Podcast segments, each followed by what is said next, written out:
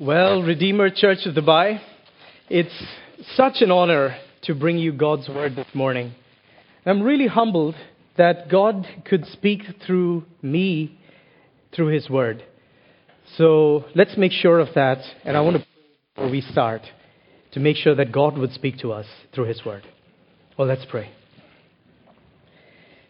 God, our heavenly Father, we thank you, Lord, that you have all here from many different nations, from many different places.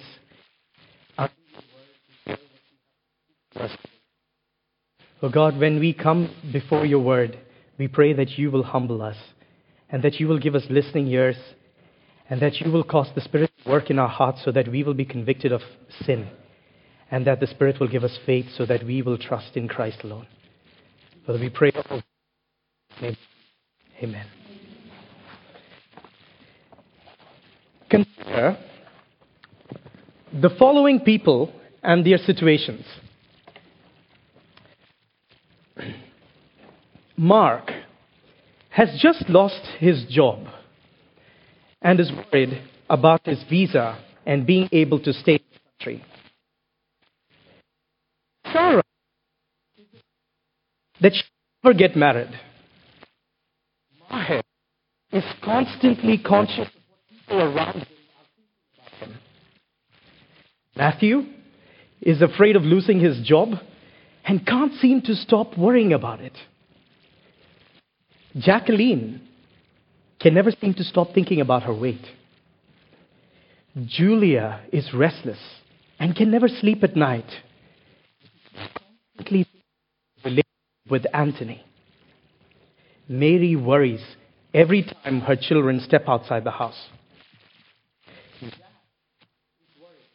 About his deteriorating health condition from long years of hard labor. All the people I have just mentioned seem to be struggling with the problem of worry. Well, what about you? What are you worrying about this morning? Have you ever considered how worrying affects what you do and what you don't do? Let me give you a personal illustration. Many years ago, as a high school student, I was taking part in a public speaking competition. Winning this was a huge deal for me. I was going to represent my school in an environmental competition, and the judges were representatives from the United Nations. And I was selected from my school to read a paper I wrote on pollution and its harmful effects in the UAE. I was confident. I loved the cheer of my classmates as I was walking up to the stage. But as I reached the stage and saw everybody, I suddenly froze. I was nervous and I stopped thinking. And every time I wanted to say pollution, I ended up saying population. So here was I giving a speech to the United Nations on the harmful effects of population in the United Arab Emirates. I would say that population is the introduction of contaminants into the environment that causes instability, disorder, harm, discomfort, and the like. I didn't understand why people were laughing when, when I was giving that speech. You know what was surprising to me? Was that I didn't even realize that I was saying it wrong.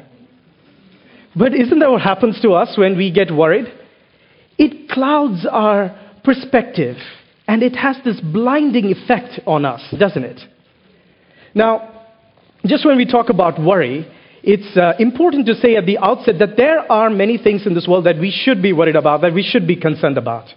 We live in a world that is corrupted by sin, and we are experiencing the sufferings and difficulties of this fallen world, and we are called to live wisely in it. But, you know, it's human tendency that in the middle of these distressing times that come with the world, we can be easily consumed by worry and anxiety. And the way worry and anxiety affects us is that it paralyzes us. It makes us passive, makes us fearful, makes us doubtful. It cripples our faith and makes us focus on God and experience God's power in our lives. Thankfully, the Bible is filled with situations where God's people were experiencing these harsh realities in their lives, and they were very honest about it. However, in the midst of those difficult circumstances, many of them learned what it was like to experience rest for their souls. So today, we will look at one such psalm, Psalm 4, written by where he teach us how to if in times of distress. Now, David was a man anointed by God to be the king of his people, the nation of Israel. However, in this psalm, we locate David in the midst of a deep crisis. The psalm provides for us a look into the heart of this man as he goes through this difficult time. So, no matter what trouble we go through in life, I assure you, the lessons we learn today from this psalm will bring us relief in times of distress. The two points that we will consider this morning are praying in times of distress and living in times of distress. Praying and living in times of distress. Let's listen in to David, verse 1, Psalm 4. Answer me when I call to you, O my righteous God. Give me relief from my distress. Be merciful to me and hear my prayer. How long, O men, will you turn my glory into shame? How long will you love delusions and seek false gods? Know that the Lord has set apart the godly for himself, and the Lord will hear when I call to him. Well, let's stop there for now and consider this prayer. So, what is the situation that David seems to be facing? he describes it as being in distress in verse 1 and seems to be desperately looking for some sort of relief, some sort of comfort. Hear him plead with God there Answer me when I call to you.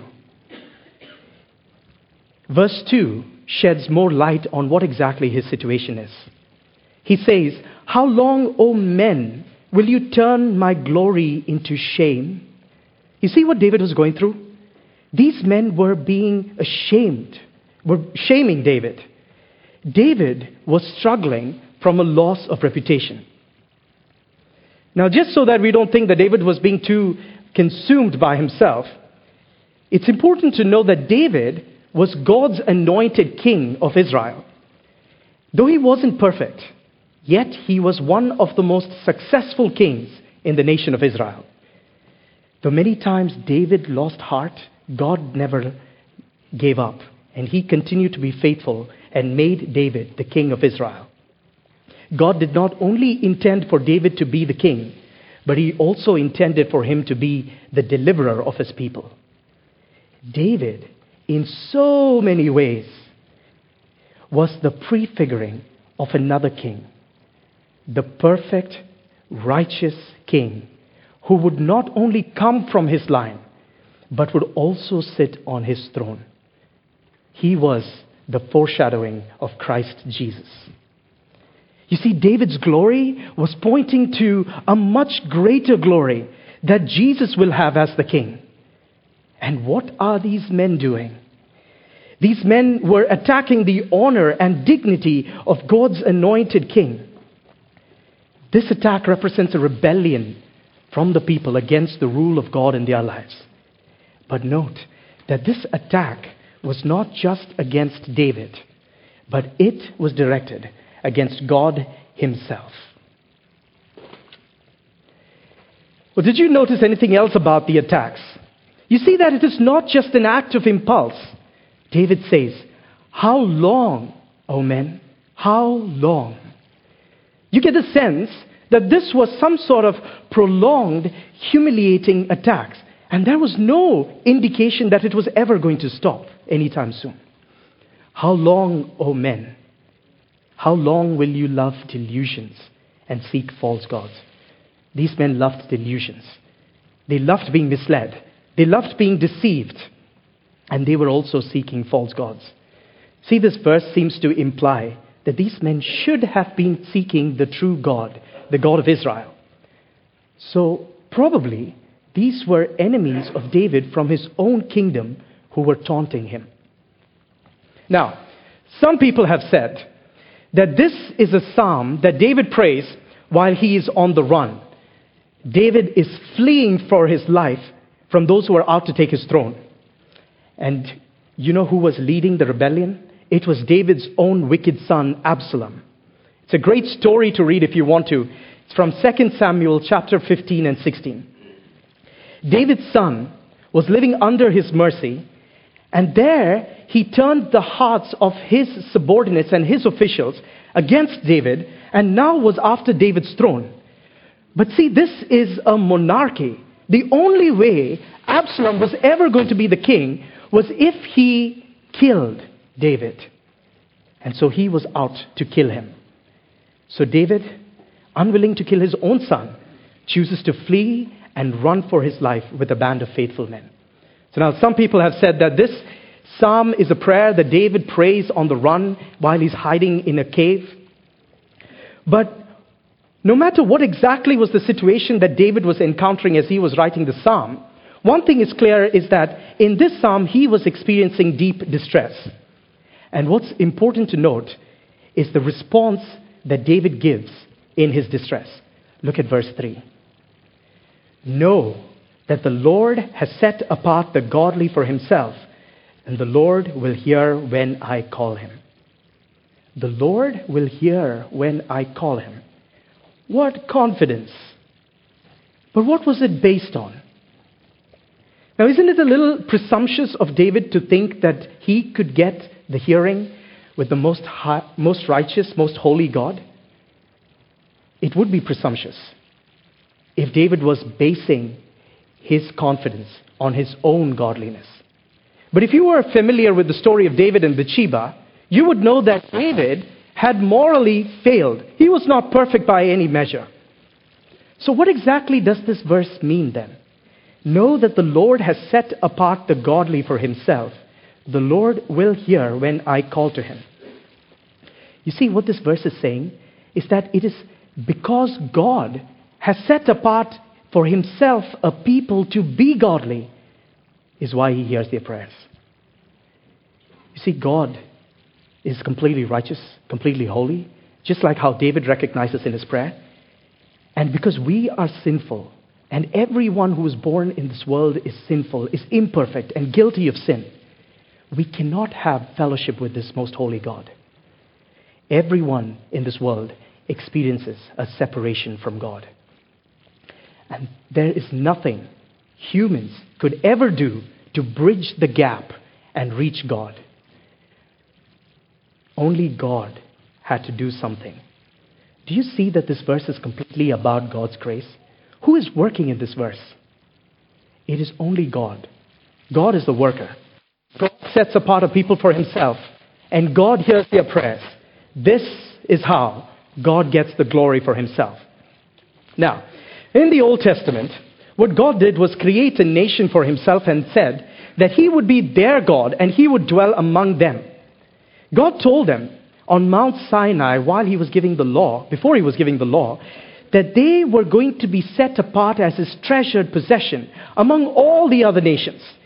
They will be a kingdom of priests and they will be a holy nation. There was nothing Israel did to deserve this privileged status with God. It was simply God's mercy. But despite seeing God's mercy, these people continue to rebel against God, continue to fail Him in His laws, and reject His rule in their lives. But you know, unfortunately, everybody who rebels against God, everybody who rejects His rule in their lives, gets God's judgment, gets His condemnation. But here is where we see God's grace and God's mercy and His faithfulness to the forefather Abraham. God sent Jesus into this world to live a perfect life and he did it in accordance with all his commands and all of God's laws. He died a death that he did not deserve. God made him to be the king. And now he offers righteousness and forgiveness of sins for anyone who is ready to come under this rule of Christ, for anyone who is ready to be subjected to this rule of Jesus. It is now for all peoples, for all nations, and for all languages. See, even now, God is setting apart a people for himself. But it is through faith in Christ alone. He promises to offer Jesus' righteousness if anyone would come to him in repentance and belief. Friends, I assure you that every one of us here in this room today is guilty of rebelling against this king. You see, Jesus' rule was a fulfillment of David's rule. Every time we reject God's grace through Christ and choose to live lives the way we like, we are just like the enemies we see in this passage. We turn Christ's glory into shame. Every time we look at God's laws and think that we can achieve a good life and that God will reward us based on how hard we try, friends, we are like the enemies. We are just deluding ourselves. We make ourselves to be our gods. We write our own laws. We are no different from these enemies. We are no different from Absalom, who in his lust to be his own king was out to kill this righteous God's anointed king. We are guilty of this too. It is because of our sins that Christ was crucified. But there will come a day when God will judge people for their rebellion against Him. And this is really what we have to be worried about. Friends, the only hope we have is to be set apart by God in Christ. So, the most important question I want to ask you this morning is Do you know for sure if you have been set apart by God through Christ? If you don't, then know that you can have it this morning. Turn from your sin and put your faith in Christ alone, and He will make you His people. This psalm tells us that it is only because we are set apart by God that He will hear our prayers. This was David's confidence during his time of deepest distress. This is not a prayer motivated by uncertainty. This is not a prayer motivated by fear or anxiety or tension or doubt. No, what you see rather is confidence that David has that God is going to answer his prayer because he was set apart. And what did it do to him? It drove him to pray, it drove him to plead with God during the time of his deepest distress, looking for relief. David appeals to this God based on his righteousness and based on his mercy because he knows that it is only because God is merciful that he can ever get a hearing before this holy and righteous God. And that is the only reason why God will answer his prayers. So David pleads with this God for relief. So, Redeemer Church, what about us? How is it that we pray? Let's look at three lessons that we can gather from David's prayer about praying. Firstly, pray based on God's character. That is, who He is and what He has done. You see, prayer comes out of a personal relationship with God. And this God wants us to pray according to His character. So we need to spend time in His Word, understanding who this God is, and studying His character, and praying to Him based on those. And remember, when we come before this God in prayer, it is simply by His grace, cleansed by Christ. So we don't have to use effort in exerting emotions or tears in our prayers. It's only by grace and not based on anything we can do or we have done. Second, pray with confidence that God will hear your prayer. Those who are set apart by God through Christ will have the confidence and must have the confidence that God will answer. Jesus said, Whatever you ask in my name, I will do it. Now, of course, this doesn't mean, again, that if we just add those three words in Jesus' name to the end of our prayer, some magic, it's like some magic formula makes our prayers more powerful. No, there is no magic. But when we come to God in the name of Jesus, what it means is that Christ and Jesus is representing us before the Father. It is because of his righteous character that God hears our prayers. Third, pray earnestly. Just because we are confident that God will hear our prayers shouldn't stop us from praying, and definitely shouldn't stop us from praying earnestly. David, who was confident that God will hear his prayer, prays for God to answer him. You can almost hear the intensity with which he prayed. Answer me when I call to you. Jesus himself prayed earnest and heartfelt prayers. So in Hebrews 5 7, the author tells us that Jesus prayed with loud cries and tears. Well, friends, wouldn't it be wonderful if our church was marked by this kind of praying? Prayer can help us find relief in the midst of the most trying circumstances. You know why? Because prayer takes the focus off from us and puts it in its appropriate place, which is God. But of course, praying like this does not guarantee that God is going to remove those difficult circumstances and those difficult people that we can't get along with from our lives. No. But what he assures us is that in the midst of those trying times, we will find relief in this God. We considered the prayer, now we will consider the life. So, what is it like living in distress? Listen to David's instruction to the righteous who are set apart by God. Verse 4. In your anger, do not sin. When you're on your beds, search your hearts and be silent. Offer right sacrifices and trust in the Lord. Many are asking, Who can show us any good? Let the light of your face shine upon us, O Lord. Do you ever wonder when things go wrong in your life, why things go wrong in your life?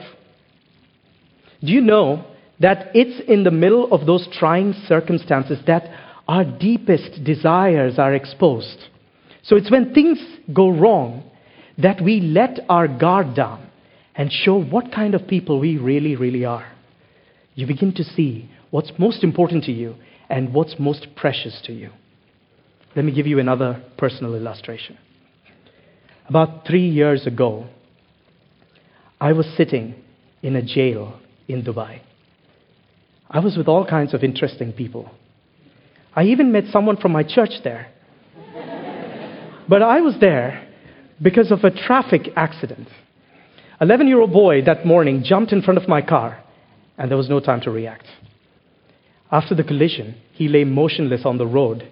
He was rushed to the hospital, and I was rushed to the police station. The boy is okay. But I had to spend three days and two nights in this holding facility, not knowing what happened to him and not knowing what was the outcome um, of it. The people around me were advising me that it is better for me to think that I was going to spend more time in jail, so I'll be ready for the news if that happens. I couldn't help but ask God, why? Why was I in this position? What did I do? It didn't make any sense to me. I started thinking about what would have happened if I took another road.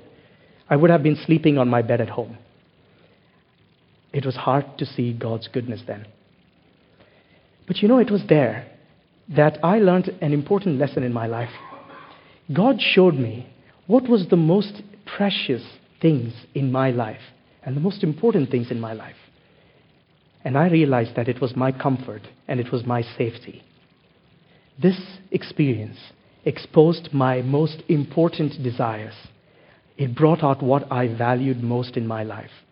It showed me what it was exactly that I was basing my security and hope on. Well, let's thank God that David went through distress. Because now we get to see what was most valuable for him and what was most important for him.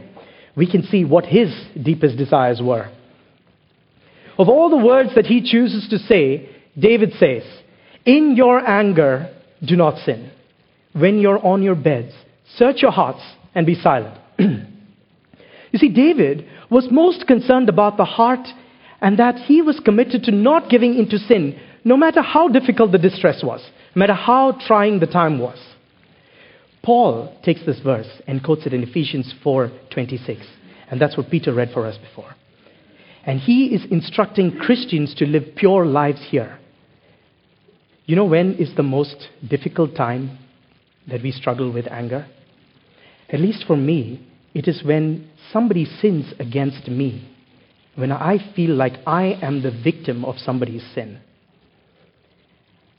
We can be easily consumed by revenge. We can be easily consumed by bitterness. And we start justifying those feelings and reactions that we have. Now, in the New Testament, Paul teaches Christians something important about anger.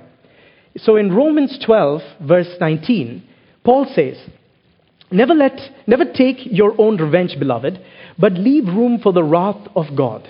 For it is written, Vengeance is mine, I will repay, says the Lord. But if your enemy is hungry, feed him. And if he is thirsty, give him a drink. For in doing so, you will heap burning coals on his head. Do you hear what he's saying? He's saying that the reason why we should not be taking revenge is because God will take vengeance. So we must believe that God is the best person to administer justice more thoroughly and more comprehensively than anybody else in this world. David says, In your anger, do not sin. Do you notice that anger is not necessarily sinful? God was angry many times. God is angry at our sin. However, what makes us incapable of this righteous sort of anger is that we are sinful human beings. We feel that the biggest crime ever experienced in the world was the one that was done against us, and that does not deserve forgiveness. We forget who we are before God and what we have done against Him. David says, In your anger, do not sin. But he not only commands us to examine our hearts and to put off sin, but he also commands us to put on faith and offer right sacrifices. In the Old Testament, the people of Israel were required to observe certain sacrifices. God gave laws concerning these sacrifices, and these laws were precise on exactly what they were to do and how they were to do it. These sacrifices were necessary because God was holy and these people were not.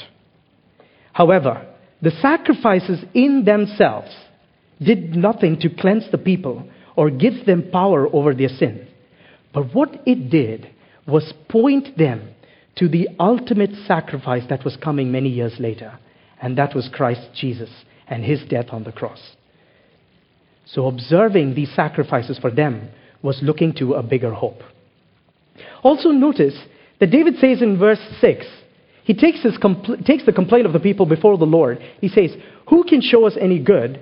And then he says, Let the light of your face shine upon us, O Lord.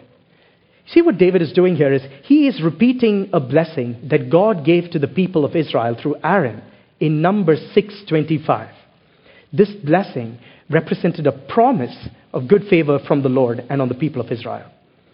So, how does David cope with worry in the midst of difficult times? His strategy against worry is to hold on to the promises of God. God is faithful and he will fulfill his promise. So, how do we apply this today? All the promises and all the favors of God come to us today through Christ. So 2 Corinthians 1:20 Paul says, for no matter how many promises God has made, they are yes in Christ. And, through, and so through Him, the Amen is spoken by us to the glory of God. You know why we worry? We worry because in difficult times, we do not have the promises of God that God offers to us in view. It's always easier to believe what we see around us, isn't it? What we experience. It's much more harder to believe in God in the midst of difficulties because it requires faith. And when we give in to worry and when we give in to panic, we take our eyes off the gospel. We see no hope. We see no life. We see no righteousness. We see no Christ and we see no heaven. For those of us who have experienced Christ's saving love and constantly reflects on these promises in the gospel, our lives will be full of joy and our lives will be full of peace. David was like that. David was filled with joy after he reflected on the promises of God and prayed based on those promises. Notice what he says in verse 7. You have filled my heart with greater joy than when the grain and new wine abound. I will lie down and sleep in peace, for you alone, O Lord, make me dwell in safety. It was not in grain or it was not in wine that David's trust lied in. It was in the Lord. This is why he can be filled with greater joy. David can lie down and sleep in peace, even when his throne was threatened, even when his life was at risk. His life was secure in God. Friends, no matter what it is that we are worried about today, I assure you that the problems we face today is very small compared with what we will face on the last day when we meet God face to face. The distress that we are going through now is only a small hint of the distress that we will face in eternity without Christ. On that day, when we meet God, nothing else is going to matter. Not our careers, not our experiences, not the ones we loved. None of it is going to hold us up. It is only Christ and his righteousness. I urge you, trust in Christ alone all the time, whether you're in trouble or not. He is the only hope we have today and forever, and he promises never to abandon us. Let me conclude. So, three years ago, when I was sitting in that jail and still contemplating why I was there, and God revealing to me some of the most important things in my life. It was at that time that I got to meet seven young men who were of my age, who were also caught, but they were caught for possession of drugs. They were all in their mid 20s. They had great families, they had great jobs, they had great lives, but they were very depressed because they just found out that they were going to be imprisoned for four years, which was the minimum sentence for drugs. What was really interesting for me was a conversation that I had with one of them, and it just stuck. So he said, You know, the reason I did it was because I knew what I was getting myself into. I knew that this was the consequence. But you know, I don't believe him. I don't think he really knew what the consequences were. I don't think he really knew what it was like to lose his family and to lose his life, to lose everything that he put his comfort and security on. I don't think he knew that. Isn't it alarming that we can go through life, but we never know what it is that we have placed our hope on? We cannot know unless God reveals it to us. And most, many times, the reason why God gives us these distressing situations in life is because He is revealing to us that it is Christ alone that we should be standing on. You know, four years is really not that long a time if you think about it, especially for someone as young as me. They have their whole lives ahead of them. But that conversation that I had with him and seeing his despair and his depression, where he said that I knew what I was getting into, but I still did it. And yet, it was too late when I met him. That was to me a small hint of what that judgment day is going to look like. So, for many of us, we go through life thinking that we can bear the consequences or take it for granted that we will never meet this God as a judge one day. But what happens when we really go before that Lord on that last day? What is it that we are going to base our confidence on? What is it that we will feel secure in? Friends, I urge you, turn from everything else and put your faith and trust in Christ alone. Because when we go before this holy God, there is nothing that we can show Him that's going to save us. There is nothing. Not our jobs, not our experiences, not the way we look, not our abilities, none of that is going to matter. Only one, and that is Christ and His righteousness. My dear Christian brothers and sisters, if you have put your faith and trust in Jesus, then know that your future is certain because it doesn't depend on you and it depends on Christ. And Christ has secured it for you. So when you are in the midst of trouble and when you're in the midst of sufferings, all you need to do is put it in the right perspective and know that the most important problem in your life has already been taken care of. And that is God's love, which is forever yours through Christ. This is how our lives can be full of joy. This is how we can sleep no matter what the circumstance. Let's pray.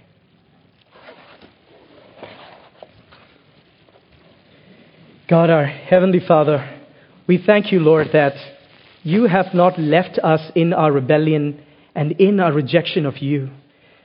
Lord, that you have poured your grace into this world through Christ and his work on the cross. Father, and I pray and I plead with you, Lord, that only you can appropriate those blessings of the gospel and those promises of the gospel to each and every one of us here today. So we pray, Lord, that if there's anybody here who has not turned in repentance and belief to this Jesus, we pray that you will help us see Christ as the only security that we can have, the only ground that we can stand on that is sure, or we can have a firm footing on.